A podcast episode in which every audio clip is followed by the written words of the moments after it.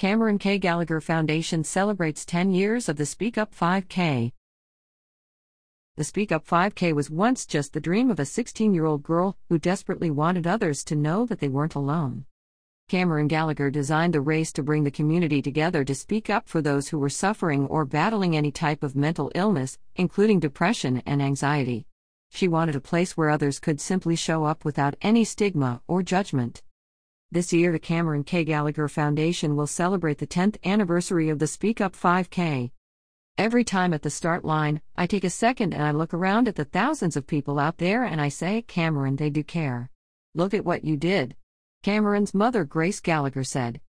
Click here to read the full article on WTVR.com, a Henrico Citizen content partner.